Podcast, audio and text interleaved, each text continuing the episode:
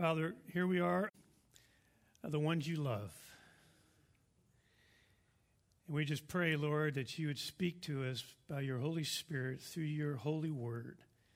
For Jesus' sake, for our sake, for your name's sake. Pray in Jesus' name. Amen.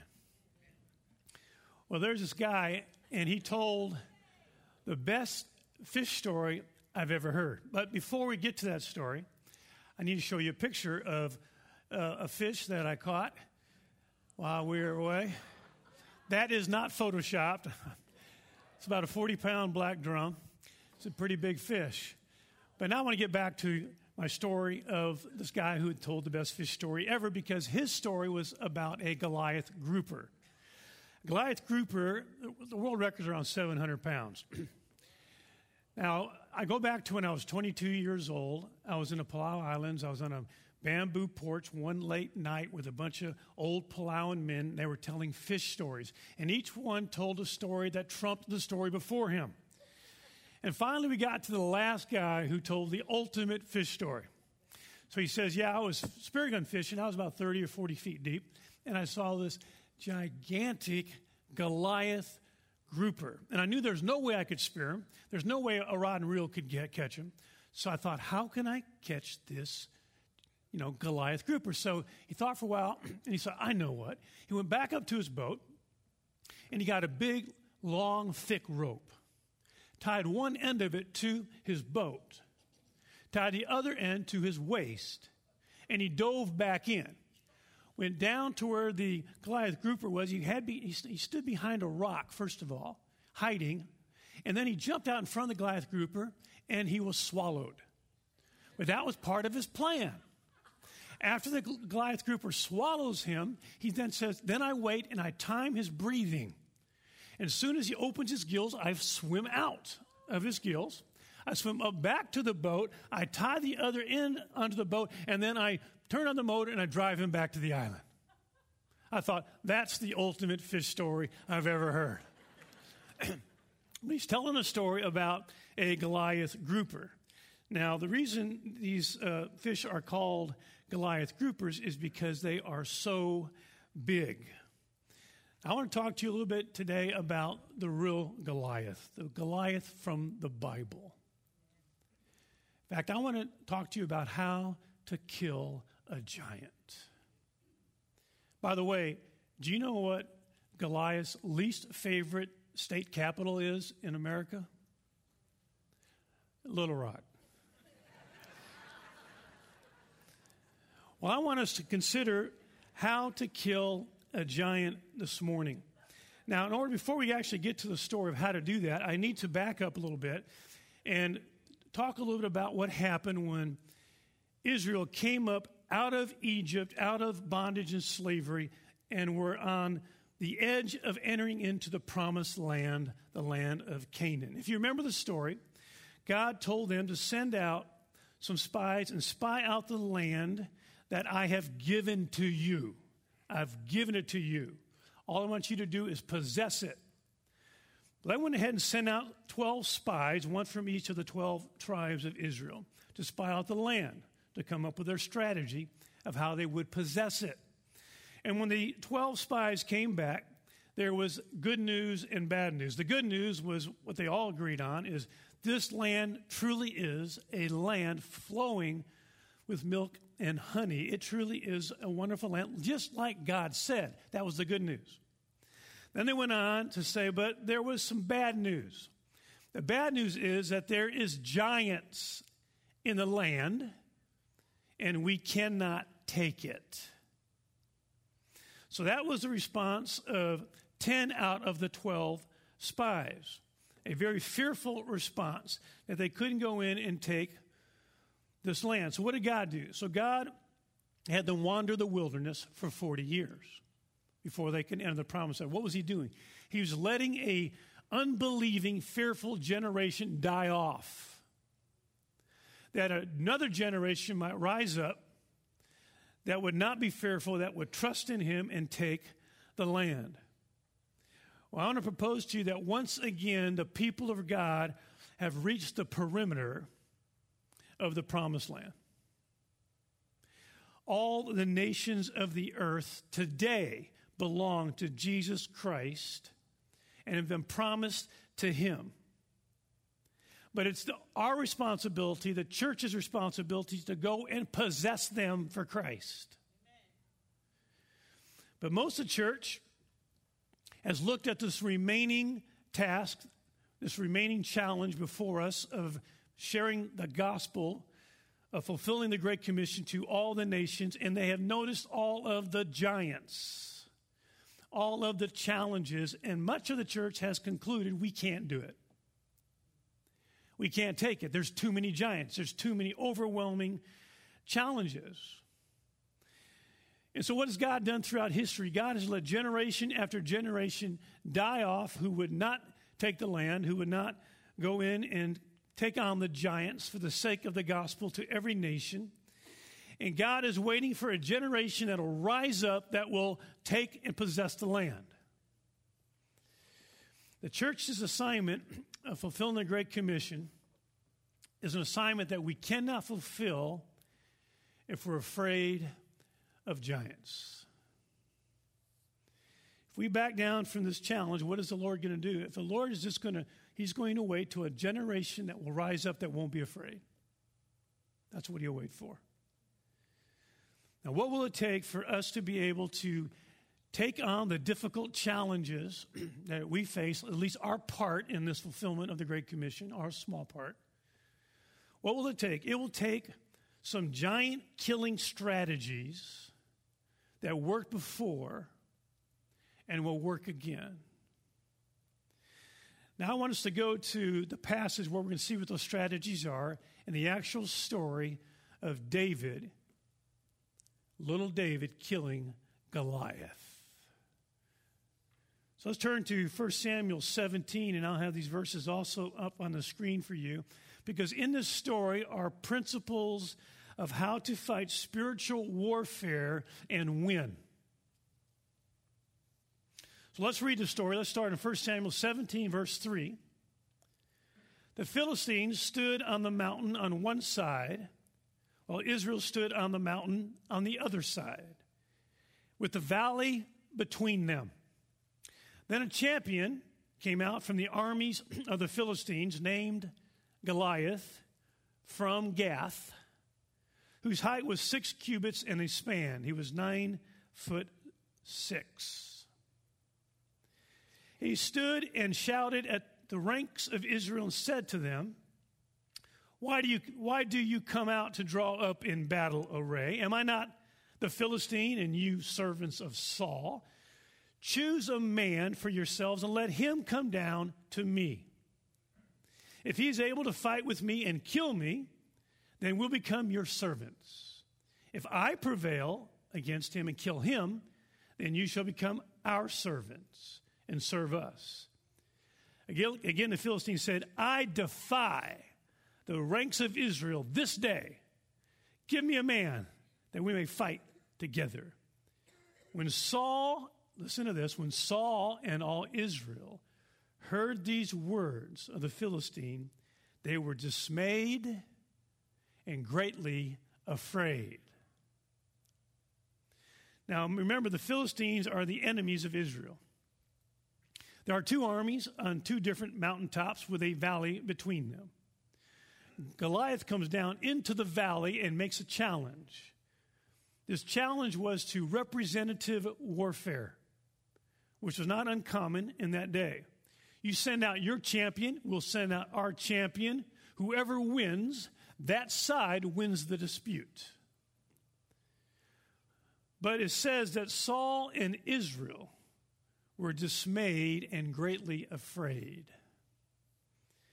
What's interesting about these words, if you look them up in a concordance, dismayed and greatly afraid, when they're used together, sometimes it's dismayed and terrified, same Hebrew words.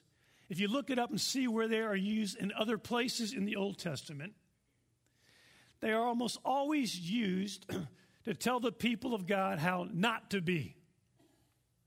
Let me show you. Deuteronomy 121. See, the Lord your God has placed the land before you. Go up and take possession As the Lord, the God of your fathers, has spoken to you, do not fear or be dismayed. Deuteronomy 31 8. The Lord is the one who goes ahead of you. He will not fail you or forsake you. Do not fear or be dismayed. Joshua 8 1. Now the Lord said to Joshua, Do not fear or be dismayed. Take all the people of war with you and arise, go up to Ai. See, I have given into your hands the king of Ai, his people, his city, his land. You just need to possess it. First Chronicles 28 20. Then David said to his son Solomon, Be strong and courageous and act. Do not fear nor be dismayed, for the Lord our God, my God, is with you. He will not fail you nor forsake you. Let's just do one more. I could go on. Second Chronicles 2015. Thus says the Lord to you Do not fear or be dismayed because of this great multitude, for the battle is not yours, but God's. So that really leads us to the first principle of giant killing, and that is number one, don't be afraid of external circumstances. Don't be afraid of external circumstances. And this, by the way, is where most spiritual warfare is lost. It's lost because of fear. The thing that God tells us to not do more than anything else, we tend to do more than anything else. And by the way, fear has gripped this country. Fear has gripped much of the Christians in this country. Fear to speak the truth in the midst of this insane cancel culture. Fear of not being politically correct, fear of rejection, fear of persecution, fear of what others might think about us. And of course, add to that fear of failure which, by the way, keeps so many people from even stepping out in the first place to fulfill their ministry because they're afraid that they won't be able to do it. Next week, we do have the ministry fair. It, I think, is one of the most important Sundays of Grace Community Church. And there's going to be an opportunity after each service next Sunday to walk across the parking lot. There's going to be a festive environment, there's going to be food. But really, what it is, it's a time to step out and say, Where is my spot in this army? Because we're an army, not an audience. Where's my spot to serve? And some of you say, I already have my spot. Do I need to go? Yes, come on over. Help others find their spot. Do not spot. Do not be afraid of failure. There is something you are good at. And you might think, well, I tried this, it didn't work. Okay, call that not a failure, an experiment. There's something you're good at, and we need you in the ranks to take your place. What the devil tries to do, and he's done it since the beginning, the first person of the persecution of the church in the book of Acts was all about getting people to be afraid. So, what he does is he tries to set up circumstances to us that look so, you know, insurmountable that we don't even try, that we don't even attempt to step out. Well, Goliath was an overwhelming circumstance. That's what he was. Who could beat him? But see, they weren't supposed to be looking at Goliath and his power and strength. They're supposed to be looking at God and his strength. By the way, it's interesting thing about fear is that it is contagious it says Saul and all Israel were afraid. See, once leaders start shrinking back in fear, the people will too. Saul was not only the king of Israel at that time. In 1 Samuel 9 2, it says that he was head and shoulders above all Israel. He was the biggest guy in the nation. If anyone should have stepped up to Goliath, it should have been him.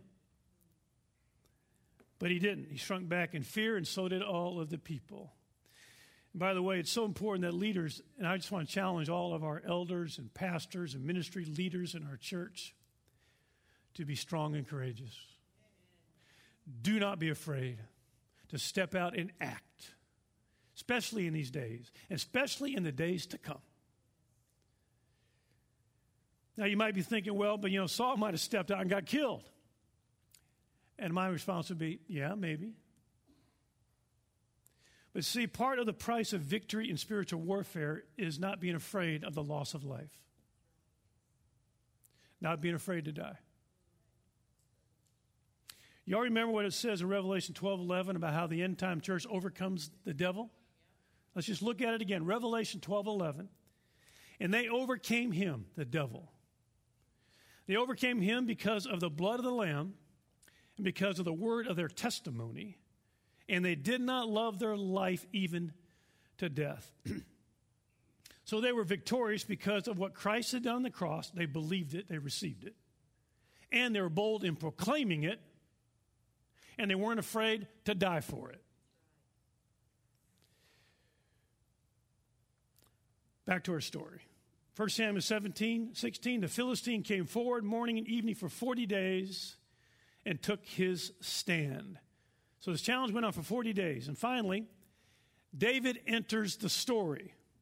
Now remember, David's older, three oldest brothers were already in the army of Israel. They were already there. David's father sent him to bring them some food and to find out how they were doing, to bring message back to their dad, how they were. And as David came up, he overheard Goliath making his challenge again. Let's read. 1 Samuel 17 23. As he was talking with them, behold, the champion, the Philistine from Gath, named Goliath, was coming up from the army of the Philistines, and he spoke these same words, and David heard them. When all the men of Israel saw the man, they fled from him and were greatly afraid. The men of Israel said, Have you seen this man who's coming up? Surely he's coming to defy Israel.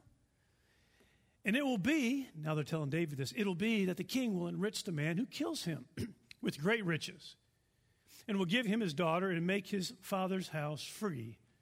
Talking about free in taxes, free from taxes in Israel. So now David hears that Saul's offering a reward. There's going to be money, position, even the king's daughter in marriage, privilege. You don't have to pay any taxes, your family doesn't. Well, David agrees to take the challenge on, but not because of the reward. So David now wants to pursue how to go about being the guy. He's already decided he will take on this challenge. How do I, how do I go about being the guy? But then he runs into a second obstacle. This is a second obstacle of spiritual warfare. 1 Samuel 17 28. now, Eliab, his oldest brother, heard when he spoke to the men, and Eliab's anger burned against David. And he said, Why have you come down? And with whom have you left those few sheep in the wilderness? I know your insolence and the wickedness of your heart, for you've come down in order to see the battle. But David said, what have I done now? Was it not just a question? So his oldest brother, by the way, if you read the whole story, his oldest brother is also of impressive size.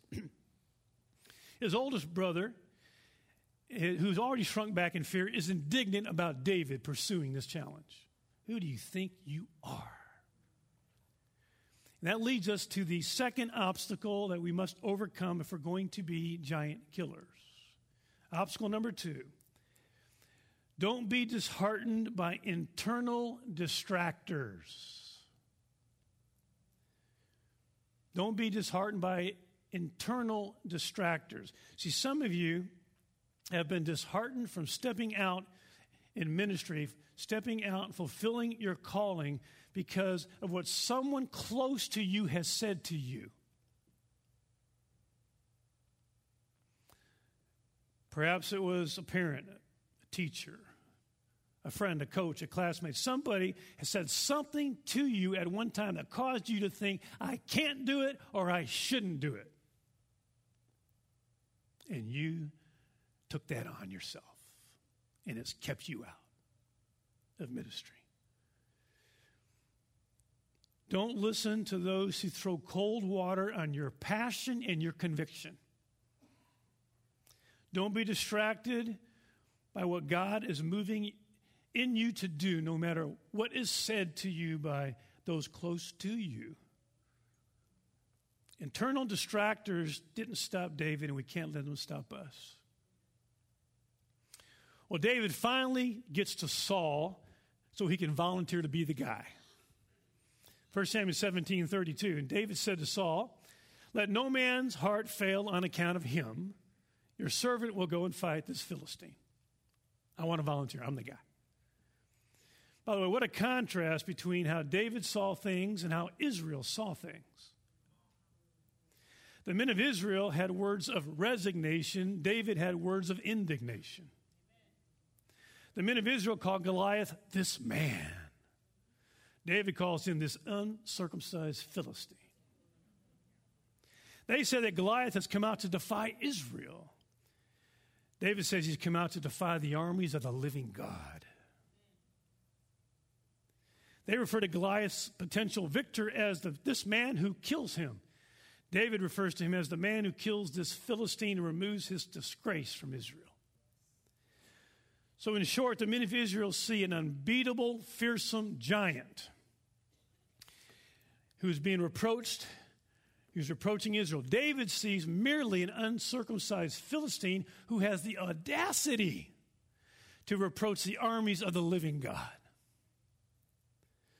Well, Saul, even after all that, he's still unconvinced that David is up to the task. So David has some convincing to do, and so he goes on to talk to Saul this way. 1 Samuel 17 33. And Saul said to David, You're not able to go up against the Philistine to fight with him, for you are but a youth, while he's been a warrior from his youth. But David said to Saul, Your servant was tending his father's sheep when a lion or a bear came and took a lamb from the flock. I went out after him, rescued it from his mouth, and when he rose up against me, I seized him by his beard, struck him, and killed him. Your servant has killed both the lion and the bear, and this uncircumcised Philistine will be like one of them, since he taunted the armies of the living God. And David said, The Lord has delivered me from the paw of the lion, the paw of the bear. He'll deliver me from the hand of this Philistine. And Saul said to David, Go, and may the Lord be with you. See, David was convincing Saul that he was up to the task based on being faithful, dealing with his past giants. See, now he knows he can handle this giant. That leads us to the third principle for being successful in spiritual warfare. And that is be faithful in little, and you'll be able to be faithful in much. See, David was faithful earlier in little, or smaller things like dealing with the lion and a bear with his sling, his stick. So Goliath was just the next step up. It wasn't a gigantic leap up, it was the next step up. David learned to trust God for the power to handle the situation he was in, so now he knows he can trust God for this next situation. By the way, what are the lions and the bears that you're facing right now? We all got them. We all have challenges right now. All of us are facing something right now. Sometimes it's not that big a thing, sometimes it's gigantic. Tracy and I got home Friday night from being out of town. We had a slab leak in our house, and our whole downstairs was flooded. But I want to say that's a small thing compared to some of the things I've heard people in our church already going through. Some in our church family heard this week, this week they have cancer. Some lost in our family lost someone very close to them this week. Some are right now in our church family in the hospital fighting for their life. Jesus said, In this world you have tribulation. That's for all of us. We all have challenges. We all face our giants. The key is, is that we will act now in the situation we are by faith and handle the giants the way we're going to learn this morning so that later on, when we face a bigger giant, we're ready to take the step. And bigger giants are coming. Back to our story, 1 Samuel 17 38. Then Saul clothed David with his garments, put on bronze helmet on his head, clothed him with armor. David girded his sword and his armor and tried to walk. For he had not tested them. So David said to Saul, I cannot go with these, for I have not tested them. David took them off.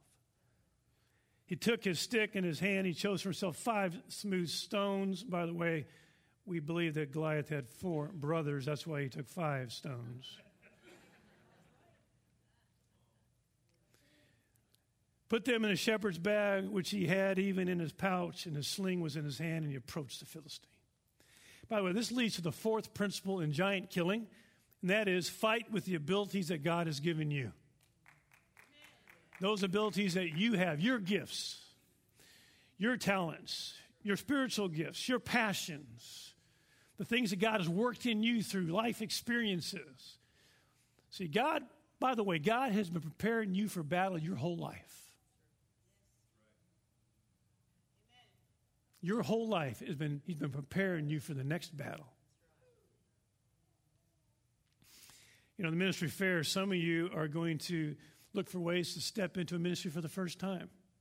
Do it. Some of you are going to say, I'm ready to take on some more responsibility. Do it. Some of you need to change ministries. Lord, Lord's leading to something you're more gifted in. Do it. Because we all need to find our battle stations because the ministry fair isn't just a festive fun time, it is a time of gathering together an army to kill giants. Well, let's read about the actual battle now. 1 Samuel 17 41. Then the Philistine came on and approached David with his shield bearer in front of him. When the Philistine looked and saw David, he disdained him, for he was but a youth and ruddy with a handsome appearance. The Philistine said to David, Am I a dog that you come to me with sticks? The Philistine cursed David by his gods. The Philistine also said to David, Come to me, and I'll give your flesh to the birds of the sky and the beasts of the field. Then David said to the Philistine, You come to me with a sword and a spear and a javelin, but I come to you in the name of the Lord of hosts, the God of the armies of Israel, whom you have taunted. This day the Lord will deliver you into my hands and I'll strike you down and remove your head from you. And I'll give the dead bodies of the army of the Philistines this day to the birds of the sky, the wild beasts of the earth, and all the earth will know there is a God in Israel. And that all this assembly may know that the Lord does not deliver by sword or spear, for the battle is the Lord's, and he will give you into my hands. And that leads us to the fifth principle in giant killing, and that is the battle must be fought in the name of the Lord. The battle must be fought in the name of the Lord. Now, what does that mean? To battle in the name of the Lord means that I fight this battle in Him, by Him, and for Him. Let's break that down. Because this is the key to spiritual victory. I must fight the battle in Him. It's all about relationship. It's all about intimacy with Him. I'm walking with Him, I know Him. See, this is so key. I cannot go into spiritual warfare if I'm not walking in an intimate relationship with the Lord. I, it will not work. See, David built this intimacy with the Lord. I mean, playing the harp out, watching the sheep, writing the Psalms. I mean, he had this intimate relationship with his Lord, which, by the way, is why he was so agitated about what the Philistine was saying about his best friend. See, if we don't have this intimate relationship, we're not going to get indignant about what's going on in this world. We're going to let it happen. But when, they, when things are starting to go against the one that we love, that's something rises up in us that we can't, we've got to make a stand. That's what happened in David. He fought in the name of the Lord, he fought in him. He fought by him. He was confident that when he stepped out, God would come through.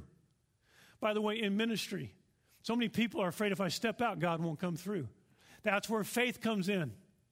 I've got to believe that the battle belongs to the Lord. Lord, I'm going to step out and act, but I believe you will come through. I believe you will come through. So it's in Him, relationship. By Him, faith. For Him, He gets all the credit, He gets all the glory. This isn't about any of us getting a reputation. This is about all of us becoming of no reputation that he might get all of the glory. It all belongs to him. So David gives us an example how to fight a battle in the name of the Lord. We fight in him, it's about relationship. And by the way, if you've never developed an intimate relationship with the Lord, start today. Start drawing near to Him, get in the Word, talk to Him, walk with Him. Let, he's got to be your best friend in these days to come. And then by Him, step out and act, believing He'll come through. And for Him, do it all for Him because it's all about Him. It all comes from Him, it all is for Him. We do it for Him. So, what happens if we fight in the battle in the name of the Lord? Here's what happens 1 Samuel 17 48. Then it happened when the Philistine rose and came and drew near to meet David that David ran quickly toward the battle line to meet the Philistine. And David put his hand into his bag and took from it a stone and slung it and struck the Philistine on his forehead, and the stone sank into his forehead so that he fell on his face to the ground. Then David prevailed over the Philistine with a sling and a stone, and he struck the Philistine and killed him, and there was no sword in David's hand. Then David ran and stood over the Philistine and took his sword, which is probably about the size of David, and drew it out of its sheath and killed him and cut off his head. When the Philistines saw that their, when the Philistines saw their champion was dead, they fled. That's what happens when we fight in the name of the Lord. There is victory there is victory. 1 Samuel 17 52, the men of Israel and Judah arose and shouted and pursued the Philistines as far as the valley, uh, I'm sorry, as far as the valley and the gates of Ekron.